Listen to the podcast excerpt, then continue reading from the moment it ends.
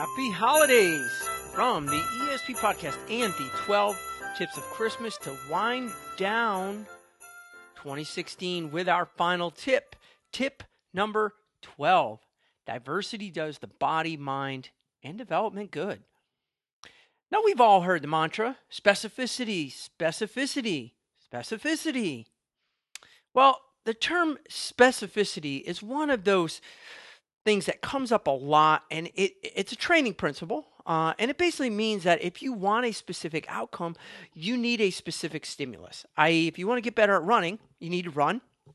If you want to get better at sprinting, you need to sprint. It's kind of obvious. You want to be specific. You want to train specifically for your sport. And we all know uh, some examples out there where people have done very different activities, very diverse activities, and they think that they'll have, uh, you, you know, a miraculous outcome. One of the outliers that you often see is either with CrossFit I think is a good one, or in general, just resistance training and this idea that if you strength train, you're going to somehow make this huge leap. And I just saw a post up on triathlon.com uh, that was talking about how if you hate weightlifting, here are some great bike workouts that you can do for strength improvement. And that really misses the mark with strength and conditioning, especially because we're trying to reduce injuries.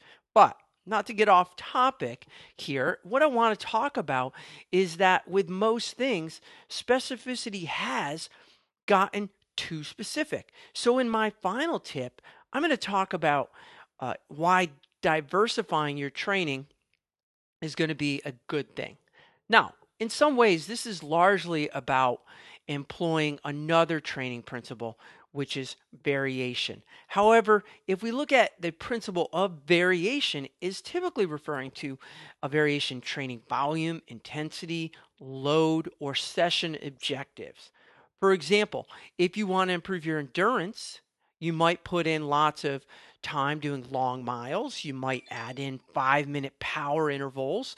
You might do some climbing, uh, or you might do 20 minute tempo blocks. All of these are going to impact volume, intensity, load, and ultimately improve your endurance, but from different aspects, okay, or different directions. However, the diversity that I'm really talking about comes from doing other activities, including strength training. Okay, even triathletes who engage in three sports often lack multiplanar and posterior chain activities. Huh?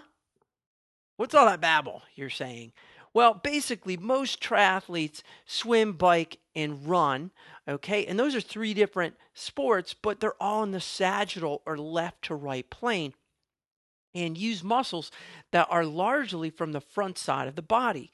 To diversify, you want to add in activities that are going to include all planes of motion, as well as really try to, to, to, to stress balance and coordination uh, and you can add in things like mountain biking.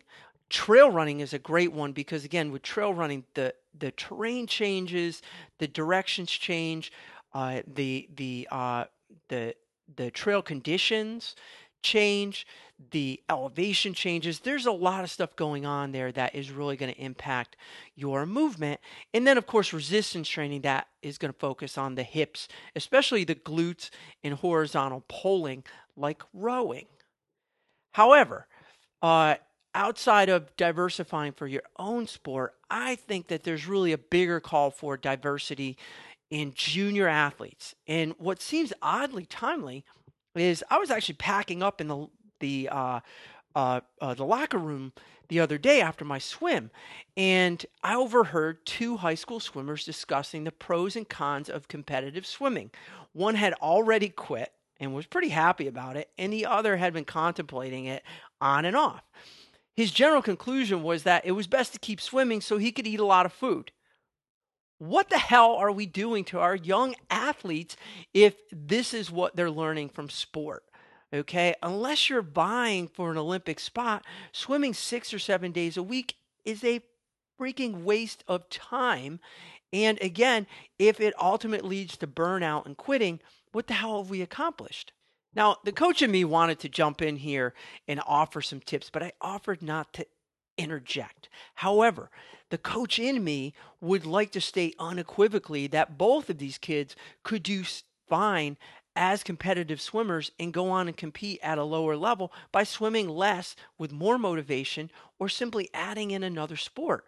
Okay, there's no reason why we have to drive these kids out of the sport simply because they don't want to show up to practice 6 days a week. That's really not what we're we're we're trying to develop in them is this this idea of slave labor or you know they they have to show up every single day. There should be a place for kids like that that can still be competitive. And honestly, that gets us to another very important training principle, which is individuality or individualization. We need to look at each individual and say, okay, what do they need?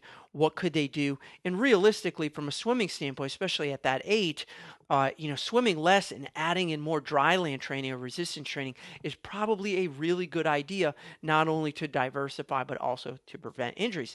So, my final tip is take the time to do other activities. Juniors, in particular, benefit from divergent sports that develop multiple abilities rather than highly specific singular talents. Most great athletes are and were great multi sport athletes rather than specialists. We hear so much about the specialists because they're typically the unique stories. Well, that's it, folks. However, uh, before we wrap up, I want to take the time uh, to thank all of the support from the past season. Uh, and these are sponsors that I truly believe in who show a commitment to producing great products. As an athlete, I learned that endorsing junk only loses you friends. In many cases, my sponsors were companies that I had long purchased from anyways. So here's thanks to Rudy Project, technically cool eyewear and helmets. Uh, they've been my choice since 2000. They continue to be my choice. I love the company, I love the product, and they always have great deals out there. Right behind them is Honey Stinger, which I've been using uh, since the company was founded, really back in 2000. 2003, and my family loves the products, and I cannot recommend them enough. Also, thanks to Blue Ridge Outdoors Magazine for their financial support and publishing a great magazine, which, by the way, is free. So, if you live in the Southeast, you're going to want to check that out. Uh, they also publish my race reports. So, again, I want to thank them. I want to thank Allen Lemon Skratch Labs uh, for producing real hydration mixes that taste great, and they do not break your bank, as well as Ciclista America and Sidi shoes. Up until about 2003, I wore and hated a lot of shoes. I haven't worn anything but Sidi since 2003, and I don't plan to. And finally, I want to thank SOS Tri Custom Clothing. I've had a lot of fun being part of the development process, and the Tri kits are fantastic. By far, uh, most comfortable and durable tri kit that I've worn. And for Xterra, that is hugely important because I've I've definitely crashed a bunch of times in the last couple years, and I do not have any holes. So that's a great thing. Well, that is it for the 2016 12 Tips of Christmas, folks. While it is a bit sad that it's wrapped up, that's not the end of the ESP podcast. We should have one more final tipcast for the year dropping December 31st.